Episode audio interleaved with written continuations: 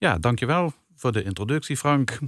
In een tijd waarin heel wat culturele instituten het lastig hebben en weer verlangend uitkijken naar een fysieke en mentale beleving van, in ons geval, muziek en concertpraktijk, hebben we in ieder geval weer een interessante gast uit de muziekwereld hier in de studio.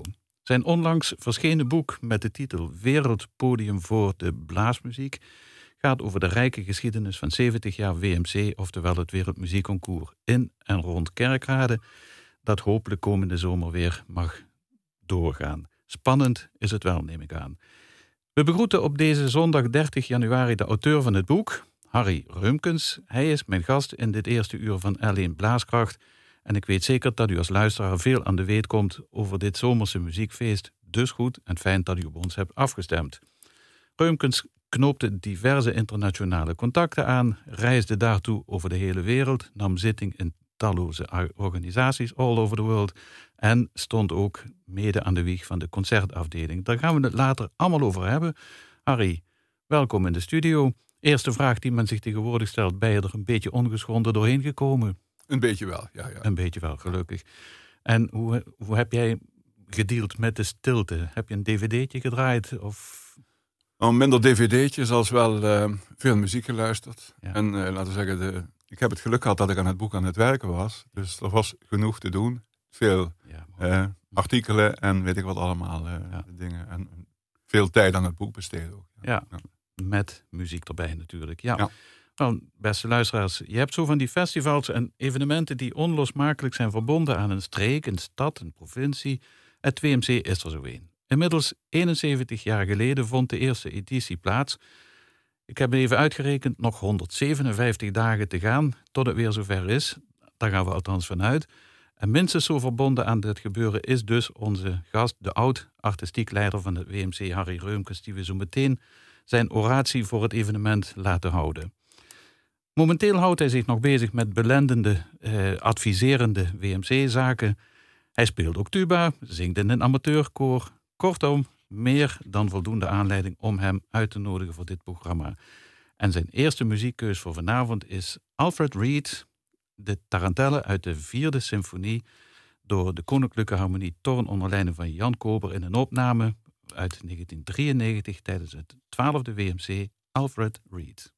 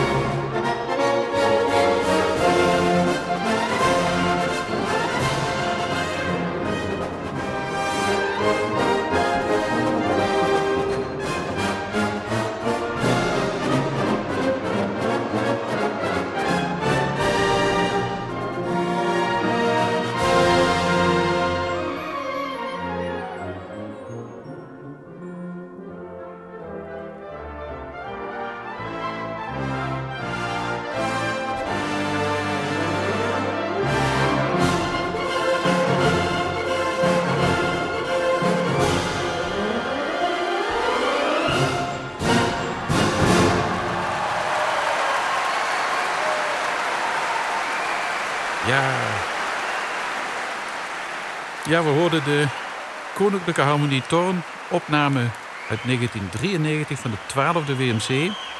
Onder leiding van Jan Kober in de Tarantella uit de vierde symfonie van Alfred Reed. Amerikaanse componist, overleden in 2005. Prachtige muziek. Indrukwekkende lijst werken heeft hij geschreven voor Harmonie Harry. Dat uh, klopt, ja. Dus uh, een van de grote componisten. Um, een van de belangrijkste ook. Het is een man die uh, ja, toch alles wat hij aanraakte in de muziek, dat klonk. En iedereen, elke dirigent kon er heel veel mee doen. En het is een van de eerste hele grote die ik persoonlijk heb leren kennen. Het is een hele goede vriend van me geworden. En ik heb hem ook vaak naar kerkraden gehaald om eens een anekdote te vertellen. Hij kwam dus, uh, hij was heel erg vereerd met, uh, met de opdracht om dit als verplicht werk te schrijven voor die concertafdelingswedstrijd. Heeft de hele tijd in de zaal gezeten, al die dingen beluisterd. En ik heb hem toen teruggevraagd ook om in 1995 de compositiewedstrijd die we toen gedaan hebben, om die als juryvoorzitter mee te, mee te doen. En toen wilden we hem terugvragen voor 1997 om in de jury te komen. Dan zegt hij, Harry, ben je nog helemaal gek geworden? Zegt hij, dit festival is veel te leuk, ik ga meedoen. En dan kwam hij met zijn grote harmonieorkest uit Japan. En heeft hij in 1997 heeft hij met uh, Sensoko Gakuen heeft hij deelgenomen in een concertafdeling. Oh, ja. Zo was die man, ja.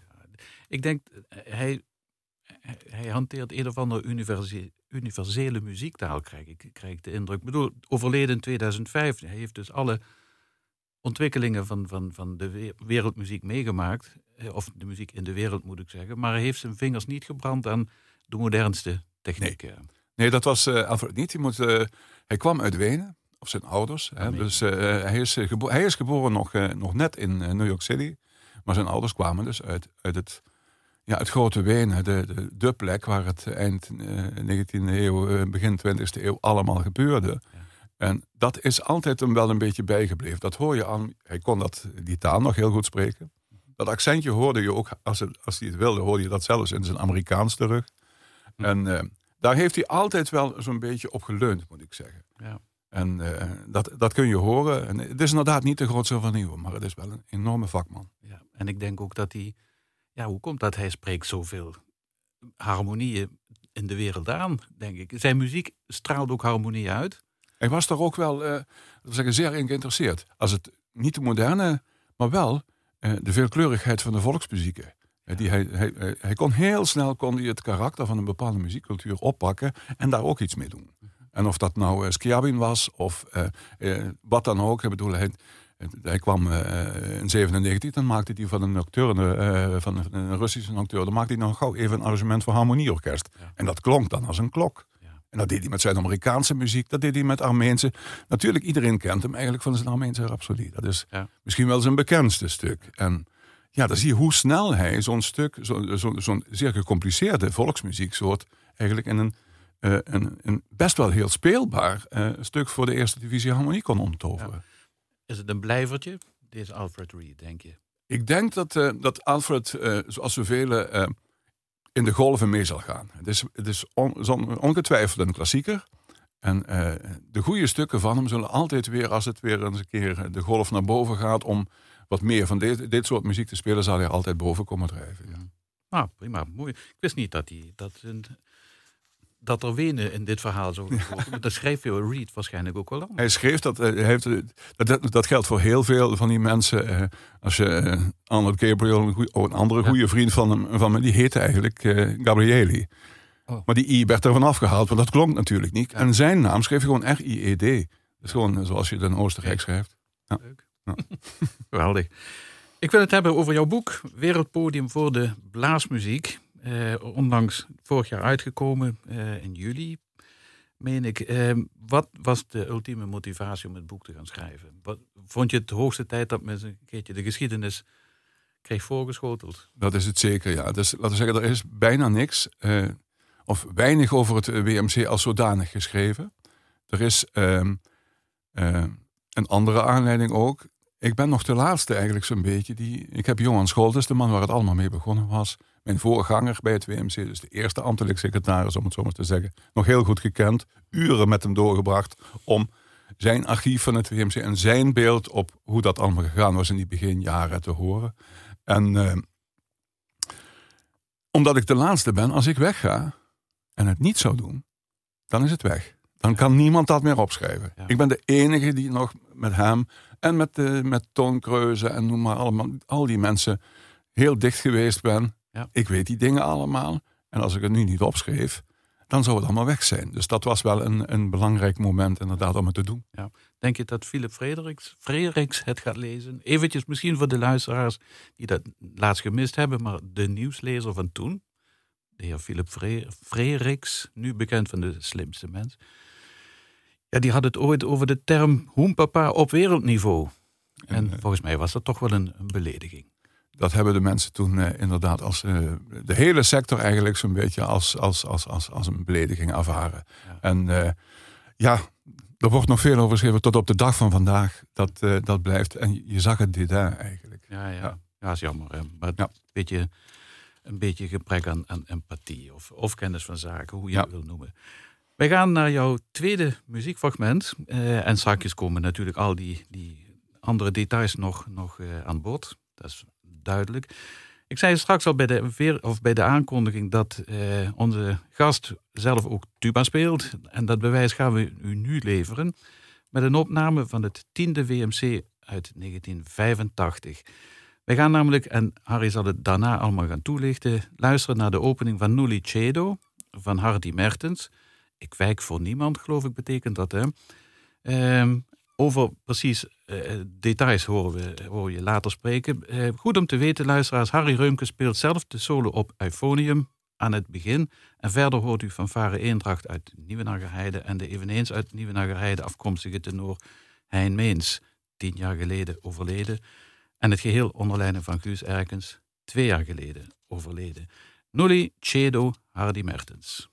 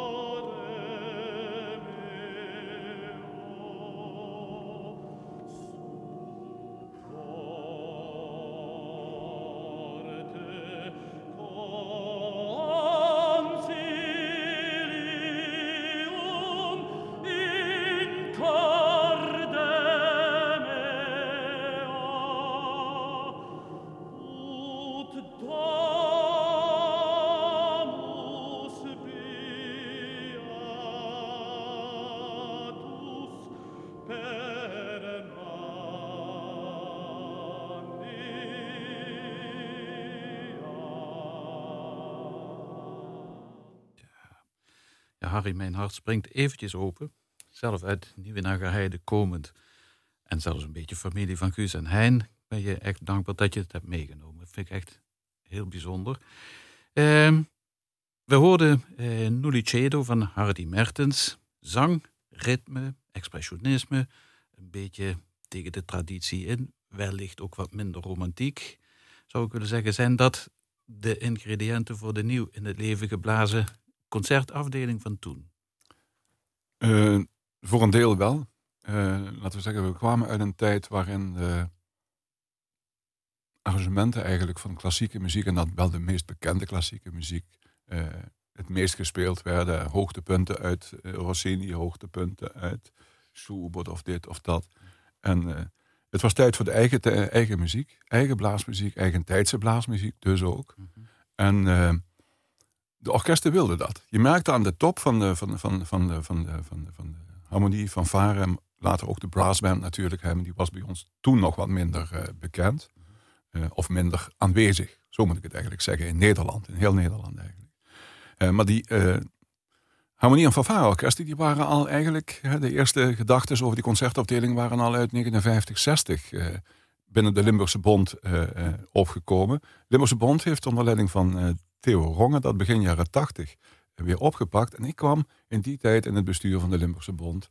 Uh, en uh, werd door Theo eigenlijk meteen zo'n beetje in die werkgroep gezet. Ook werkgroep waar ook uh, Giel Rouvaar in zat. lang geleden overleden helaas. maar ook Jos Freus zat daarin. Dus we zaten met een aantal mensen te kijken van hoe je die afdeling gestalte kon geven. En hoe je die orkesten de gelegenheid kon geven om de nieuwe muziek, die er gewoon, je voelde aan alle kanten aan stond te komen om die uh, uh, uit te kunnen voeren op een breder op een bredere manier uh, dan dat de normale concours, het con strakke concoursjasje van de, van, de, van de normale concoursen, dat zou toelaten. Mhm. En dat was nog niet zo makkelijk, want binnen de LBM, we kregen dan niet die hele grote, toen dat tijd werd, als je dan ledenvergadering had, er zaten nog 120, 130 orkesten vertegenwoordigd in de zaal. Ja. en dat was niet zo makkelijk om er door te krijgen. En Toon Kreuze, die zat in het algemeen bestuur als vertegenwoordiger van de regio uh, rond Kerkrade. En die bood aan namens het WMC, daar is het WMC eigenlijk ook voor, om als experiment het podium van het WMC te gebruiken om te kijken hoe dat nou ging met die afdeling. Ja. En dat hebben we natuurlijk heel graag meegenomen. Ja. Ja, goed, en Hardy Mertens was natuurlijk een perfecte ambassadeur. Uh, Absoluut. Nulicedo, waar, waar, gaat het over? Kun je dat heel kort... Nulicedo is uh, geschreven voor uh, Amsterdamse politie. Nulicere betekent ik wijk voor niemand. Ja. Daar had hij dat stuk eigenlijk in eerste instantie uh, voor geschreven, zonder de, de tenorstem. Heeft het helemaal omgewerkt voor Nieuwe Nagerheide en uh, voor Hein. Uh, om die stem er op een goede manier. En ik heb zelf met Hein toen de tekst, eigenlijk die erin zou passen, is de tekst die Hein zingt. Heb ik, de Latijnse tekst, die heb ik destijds met Hein samengemaakt. Ja, ja. Oh, prima. Zeg, en, en ehm, de afdeling, concertafdeling, die bestaat nog? Nog steeds, ja. En die worden altijd breed maatschappelijk gedragen. Dat is zo, ja. Dus uh, het is gelukkig dat succes geworden wat we uh, er eigenlijk van verwacht hadden. Het experiment in 85, toen stond hij eigenlijk naast de andere afdelingen. En toen ik, uh, in mijn eerste WMC was 89, heb in 87 in dienst gekomen.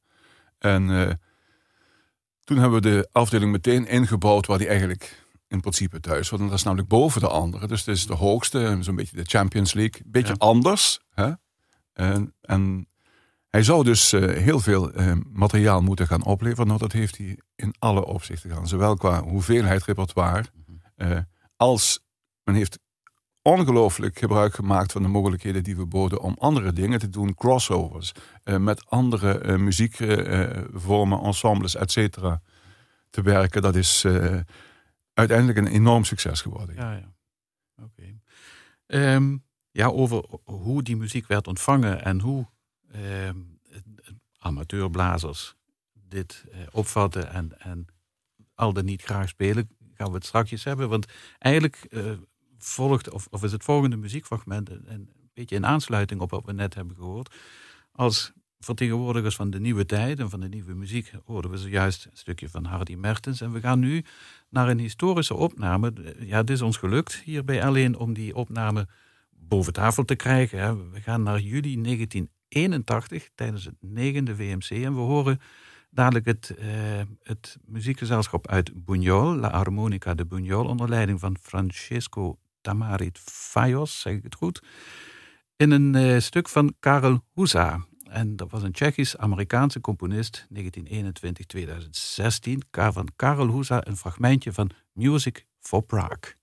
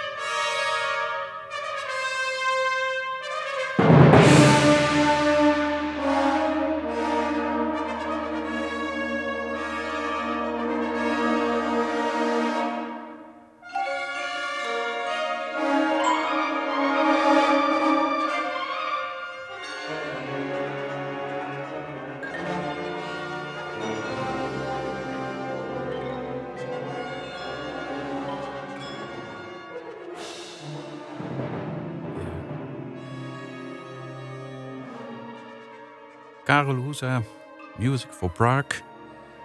Een opname die we gelukkig hebben kunnen terugvinden uit 1981. Daar hoort eigenlijk wel een stukje geschiedenis bij. Die zware repet zou ik willen zeggen. Hè? Want met alle spanningen rondom Oekraïne en Oost-Europa. Oost, uh, dit ging over de inval van de Russische troepen in 1968. Ja. ja die een eind maakte aan de wat gematigde politiek van Dubček. Ja. Ehm, ik hoor dreiging. Ik hoor paniek. Ik had natuurlijk nog willen zeggen, het stuk begint in het absolute niets. Het begint eigenlijk in stilte en het, en het mondt uit in een groot spektakel in de goede zin van het woord. Maar je hoort die dreiging, paniek, ontwrichting, angst. Muziek met een politieke lading. Shostakovich-like. Ja. ja. En, maar ook weer echt uh, Tsjechisch. Ja. waren, uh, hij was niet de enige. We hebben uh, ook nog uh, Václav Nelibel. Ze waren samen in 68 gevlucht dus naar, naar Amerika. En daar zijn ze eigenlijk als componisten wat groter geworden. Ze waren in eigen land al zeer geëerd. maar het was de, de coming generation, om het zo maar eens te zeggen. Maar ze moesten weg. Ja. Het werd niet gedoogd. En ze hebben dus in, in eerste instantie vanuit Amerika toch inderdaad gereageerd op datgene wat in hun eigen land gebeurde. En het, uh, dat ze dat deden voor blaasmuziek. Tsjechië is natuurlijk een, een, een blaasmuziek met het land. En dat de Verenigde Staten hadden een enorme blaasmuziekcultuur, zo maar te zeggen. Die zeker dit soort muziek niet normaliter uh, in zo, op zijn repertoire had staan. En uh, het feit dat ze dat toch zo genomen hebben, opgenomen hebben. Het werd niet al te vaak gespeeld. Um, en als het gespeeld werd, werd het niet zo goed gespeeld. En die waren heel blij dat met name bijvoorbeeld in dit geval, dus Valencia, wij kenden het nog niet. Het was voor kerkraden nieuw. Maar 1981 was een, een, een, een heel belangrijk jaar voor de eigentijdse blaasmuziek. Heel veel nieuwe composities kwamen. Mhm. Je kon bijvoorbeeld um, uh, als verplichtwerk een paar nieuwe composities kiezen. En het was die laatste dag was het een, eigenlijk een clash van twee Spaanse orkesten. Met op de achtergrond Trebeek met Jan Kober. Dat was het nieuwe, de nieuwe uh, highlight uh, uit het Limburgs, uit het Nederlandse. Die speelt, maar die gingen dat zeer waarschijnlijk niet halen. Ik weet nog dat de, de kranten, uh, die zagen in IJsde, de, de grensovergang, die was er nog niet, de, de, autoweg. Die kwamen nog gewoon in IJsde bij de Groneren. Die kwamen 15 bussen aan de ene kant van het ene orkest, 15 bussen aan de andere kant van het andere orkest. Het ene orkest was Santa Cecilia Colliera en het andere was dus Centro Instructivo Musical La Harmonica de Bognol. Allebei met 15 die, die, die, die, steden moesten leeg geweest zijn en de mensen zaten in kerkraden, zo'n beetje allemaal. En dus, maar de een had dus gekozen voor uh, Eufonie van Toebos, ja. een eigentijdse Nederlandse Louis Toebos. En uh, we hadden het Concerto Parabanda van uh, Armando Blanquer, dus een eigentijdse componist uit het Valenciaanse. Uh, Buñuel had gekozen voor die eufonie. Mm -hmm. had gekozen voor het Concerto Parabanda. Prachtige stukken ook zijn gebleven. En toen kwam dus het keuzewerk. Couliera speelde een heel goed arrangement van uh, Le Sacre du Printemps. Vier jaar van, of drie jaar van tevoren had Heinz Friese gewonnen. Met een werkelijk abominabel arrangement. In elkaar geduwd. Niks eigenlijk. Zij speelden het grote arrangement dat zij hadden in, in hun bibliotheek. En toen kwam die Music for Prague. En toen was er geen twijfel meer mogelijk. Ja, ja. Dat was het. Zeg, en hoe reageerde het publiek op dit soort... Het laaiend enthousiast. Ja, dat is het grote voordeel van een muziekwedstrijd. Ja. De mensen die niet gewend zijn om zulke muziek te horen, stappen dan over barrières heen en gaan toch omdat ze met een fan van een eigen orkest zijn, dat zulke stukken op de, op de lessenaar legt, gaan ze daarna luisteren met een ander oor. Dus hun orkest, dus ook hun muziek. En zo leerden ze die moderne eigentijdse muziek uh, veel beter kennen dan dat ze die misschien als ze, ze in de concertzaal of uh, zelfs maar in de, in de platenwinkel hadden moeten leren kennen of moeten kopen. Ja, ja. Op die manier zat er dus een enorme, uh, laten we zeggen, educatieve werking natuurlijk gaat eruit van die, van, die, van, die, van die wedstrijden. Dat is ook de bedoeling. Het gaat niet over die punten. Het gaat wel even, even. Maar zelfs, laten we zeggen, het, het, het, het, het verhaal van, van, van, van. Ze hebben dus, uh, ik ben er op een heel vreemde manier in 2007 achtergekomen. Die hebben dat in 2006, toen ze 25 jaar wereldkampioen waren, hebben ze een prachtig boek uitgegeven. Met de complete beschrijving van de weg ernaartoe het hoogtepunt is maar even en de weg weer terug. De ontvangst in Valencia, de ontvangst bij de koning zelfs. Ze zijn eh, op audiëntie, eh, had ik nooit gezien, een foto van Juan Carlos met de WMC-pauw die kende ik helemaal niet. Die heb ik dus in 2007. Maar het ging over dat hele proces voor hen. En daar gaat het eigenlijk in die amateurmuziek altijd over. In hoeverre, misschien een beetje een gevoelige vraag, maar, maar in hoeverre is, is uh, het plezier aan het musiceren voor een doorsnee amateur muzikant, hè? Eh, gebonden aan het niveau waarop men speelt. Dat is het uh, voor, een, voor een groot gedeelte toch wel. Weet je, je, en daarom hoort, is het... je, hoort wel eens mensen zeggen van, bij het beeldje aan de bar, het, van, van, het is wel ontzettend veel eisend wat we moeten doen. Er wordt wat van ons gevraagd. We moeten oefenen tegen de klippen van de hel. En, en een ander die, die ja, en men vindt dat prachtig. En een ander die zegt, jongen, laat mij fijn gewoon blazen. Ik vind het ja. goed. Eh, het, feit, het, het, het goede is natuurlijk dat beide kan. Ja.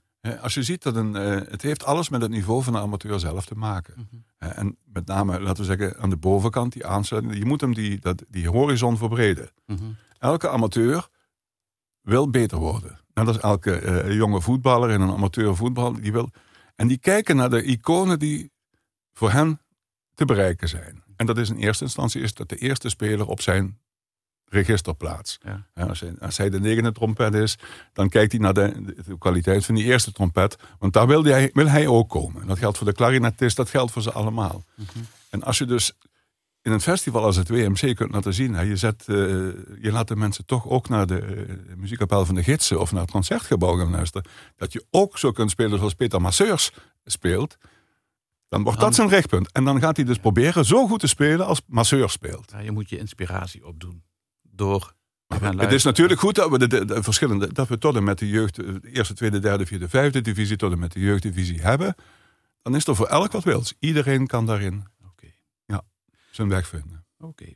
Harry, eh, ik herinner me ook eh, van, van eerdere edities een, een omvangrijk eh, concertprogramma naast de wedstrijden en zo. Ja. Ik denk aan het Concertgebouworkest Koninklijk Liverpool, Sint-Petersburg. Eh, ja, ik, ik, sprak toen met iemand van Sint-Petersburg. Die zei, we zijn zo blij dat we hier Schnitke en, en mogen komen spelen. Shostakovich. En Shostakovich. En nou is niet Borodin en, en Tchaikovsky, ja. Eh, et cetera, et cetera. De Bamberger, kan ik me herinneren. Het Ensemble Contraire. Eh, Verdi-opera's, semi-concertant.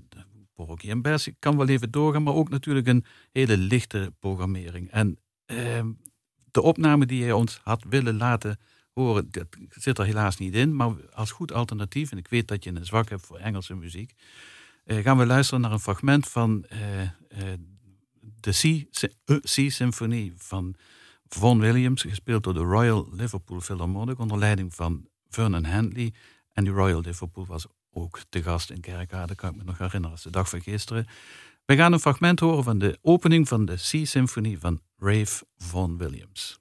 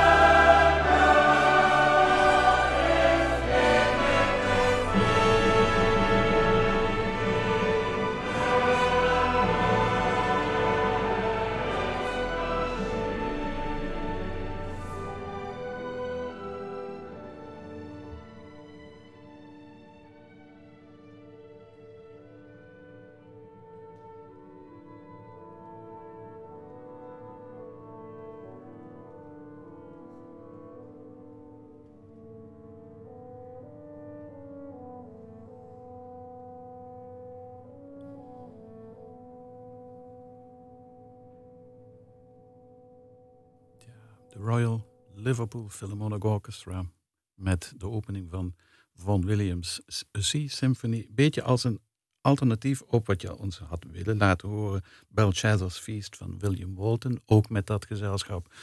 Maar nogmaals, het ging eventjes om, om ja, jouw zwak voor de muziek van de andere kant van Europa, van de, van de plas, zeggen we wel eens. Hè. Hoe komt het toch in godsnaam? Dit programma duurt veel te kort. Dit zou je helemaal moeten eh, gaan horen, hè? anderhalf uur lang. En, en zo'n feest. Hoe komt het toch, Harry, dat wij zo Duits georiënteerd zijn hier? Dat is, uh, ja, dat geldt eigenlijk voor heel continentaal Europa. Als je inderdaad ziet hoe weinig men weet van de, de ontwikkelingen die.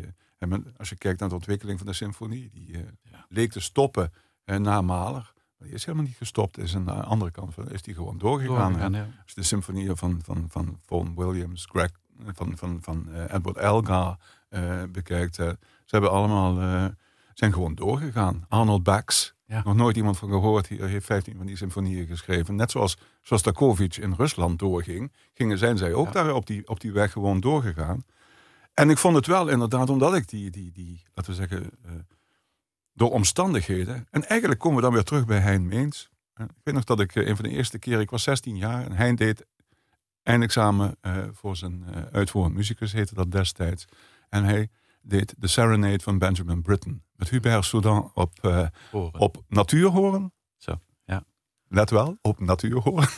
en Tilly Kees aan de piano. En ik vond dat zo'n geweld. Ik vind het nog steeds een van de mooiste kamermuziekstukken die ik ken. Mhm. En zo kwam je dus in die Engelse muziek.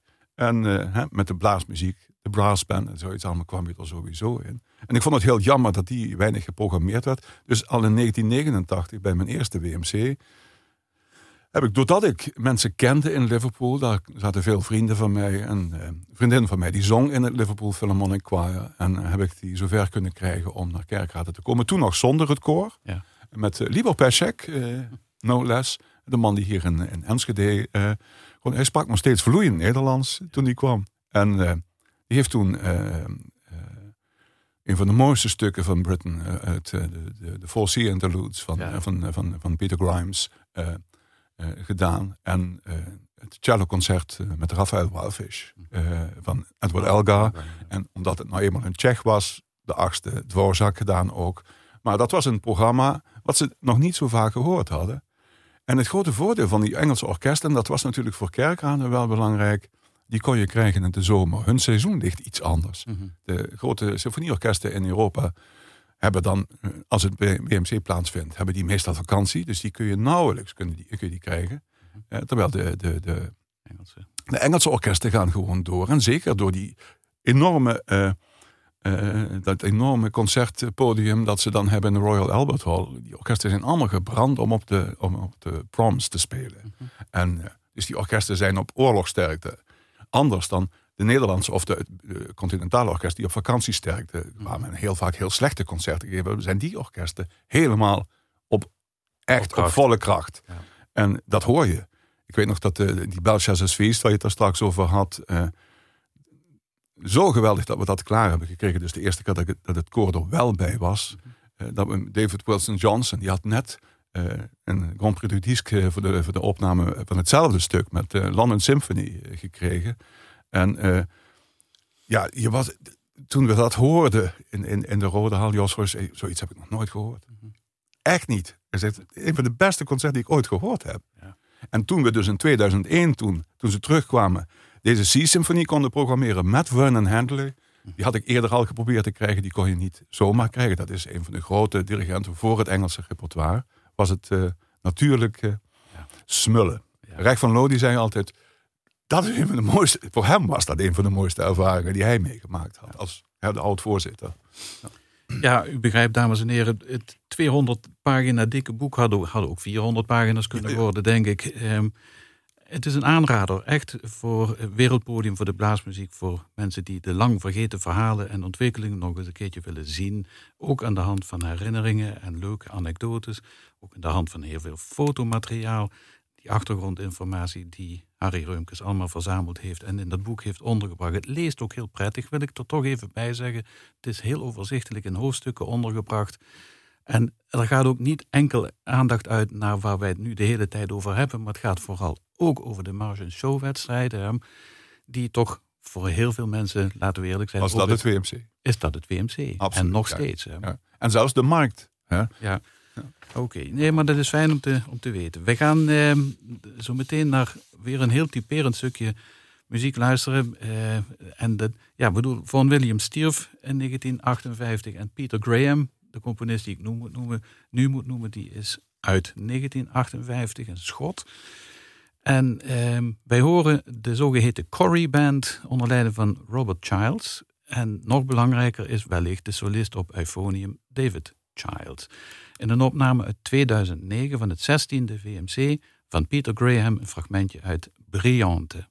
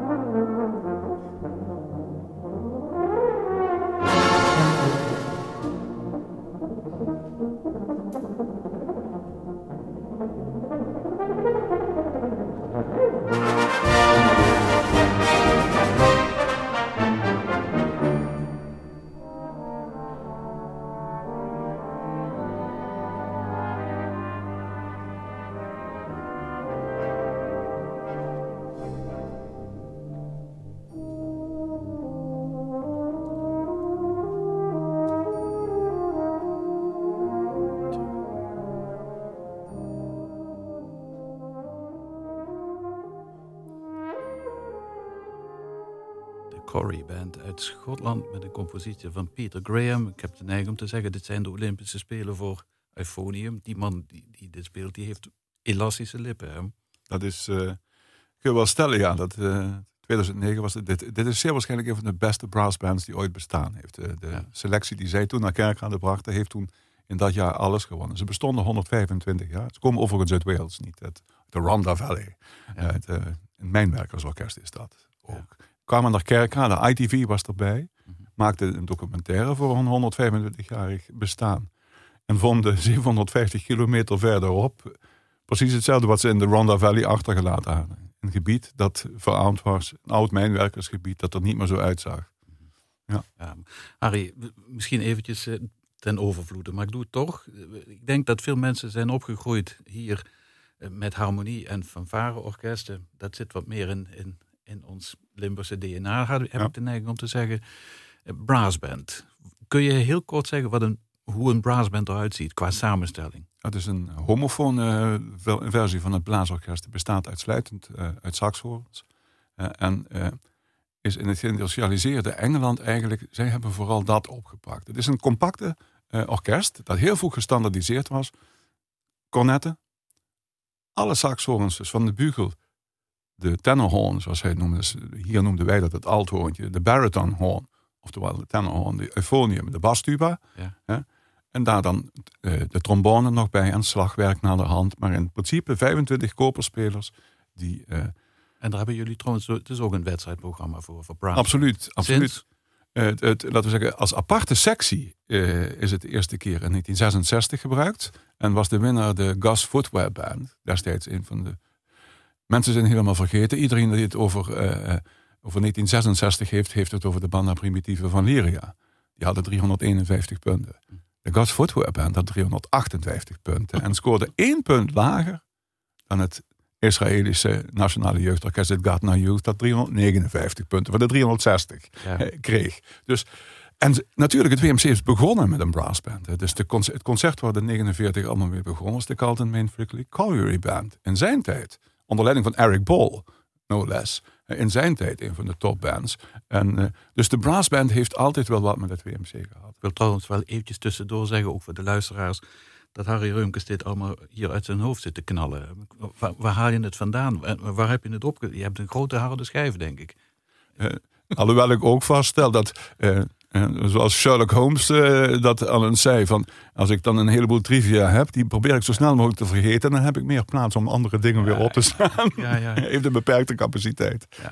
We hebben straks aan het einde van het programma ook een stukje totaal andere muziek. Omdat ik je gevraagd heb van, goh, heb je bredere interesses dan waar we de hele tijd over hebben gehad. Heel kort, Harry, het WMC, we, we zeiden het zojuist al, is toch ook het festival van de, van de, uh, van, van de Martian Show-wedstrijden, maar ook van een lichter programma. Ik herinner me nog Max Kreger en Paul Koen en weet ik wie allemaal. Ja. En het biertje op de markt is toch ook onlosmakelijk verbonden met. Absoluut, ja. Dus er zijn uh, hoogtepunten geweest. Er zijn, in 66 bijvoorbeeld, toen de Rode Hal er was, had men een beetje te veel het, uh, de nadruk op het muzikale gelegd. Van tevoren was altijd, ja, ging het nou over het bier of ging het over de muziek? Ja, ja. Uh, en toen was er te weinig bier. Dat hebben ze ook geweten. Toen hebben ze het weer teruggebracht. Uh, veel, ja, er, ik weet, 66 was wel overigens het jaar bijvoorbeeld dat de eerste jazz in, in, in, hier in de buurt getoond. De Boy Edgar mhm. Band, destijds met Piet Noordijk, met Theo Lovendi. En noem ze allemaal maar op. De, de grote sterren uit die, die zaten toen al op het podium. En sindsdien is jazz nooit meer weggegaan in Kerkrade. Dus, maar de lichte muziek, hè, vraag maar aan André Rieu. Ik bedoel, hij heeft op de markt in 97 op de markt in Kerkrade eigenlijk zijn eerste echte lift-off gekregen. Er kwam geen, echt geen haring meer op de markt. Zo druk was het hè, de laatste dag. En uh, enorm succes. Ja. Dat hoort er allemaal ook bij. Ja. En laten we vooral dames en heren, en Harry hopen dat het toch weer los mag, mag Absoluut. Want we zijn er wel aan toe, zoals we toe zijn aan alle kunsten en culturen. Hè, na een, een stilteperiode van twee jaar. Ehm, ja, er zijn nog een heleboel dingen die ik je had willen vragen. We komen er gewoon domweg niet aan toe. Ehm, maar ik wil je vast heel hartelijk danken voor, voor ehm, je bijdrage hier. En, en vooral nog een keertje ook de mensen zeggen van haal dat boek, het is de moeite waard.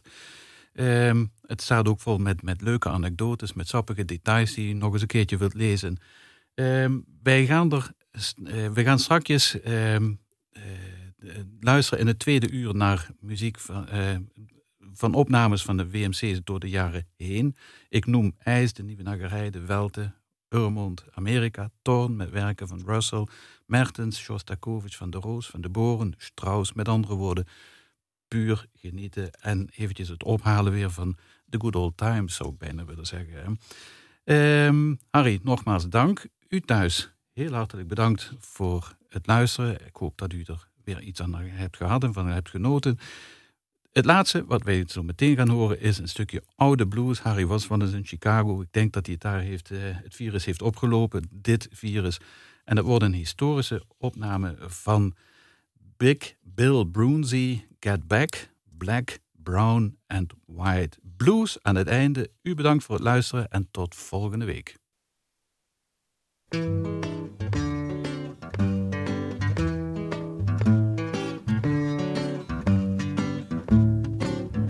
little song that I'm singing about, people you all know is true.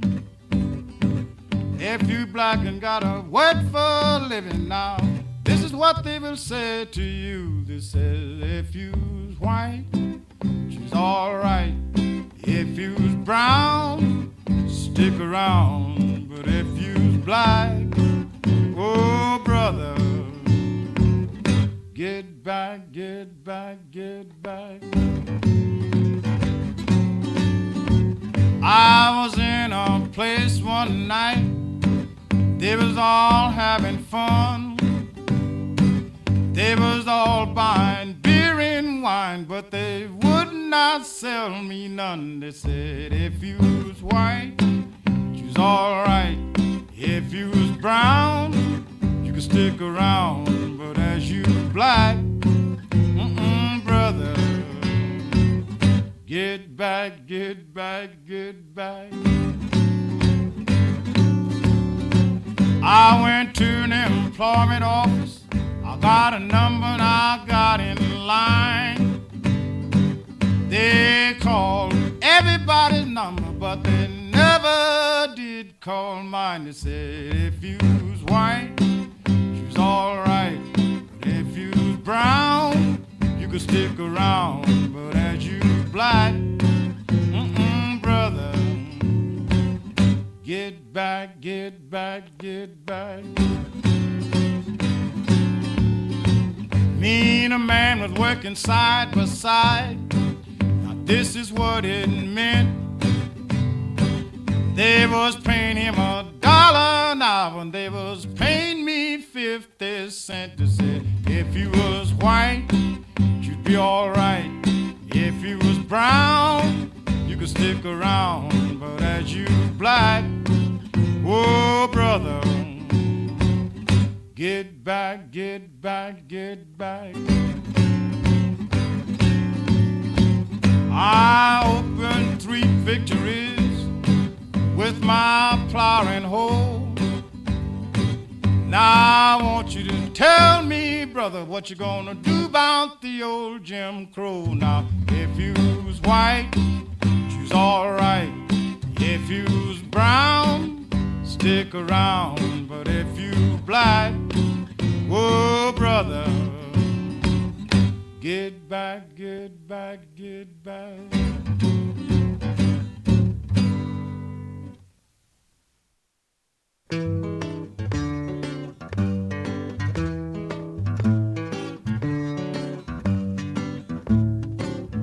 This little song that I'm singing about People you all know is true.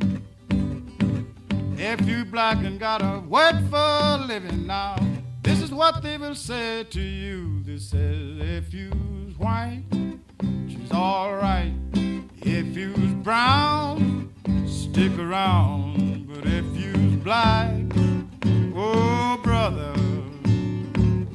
get back, get back, get back. I was in a place one night, they was all having fun. They was all buying beer and wine, but they would not sell me none. They said, if you was white, you was alright. If you was brown, could stick around. But as you black, mm-mm, brother, Get back, get back, get back. I went to an employment office. I got a number and I got in line. They called everybody's number, but they never did call mine. They said, if you was white, it's alright if you brown, you can stick around, but as you black.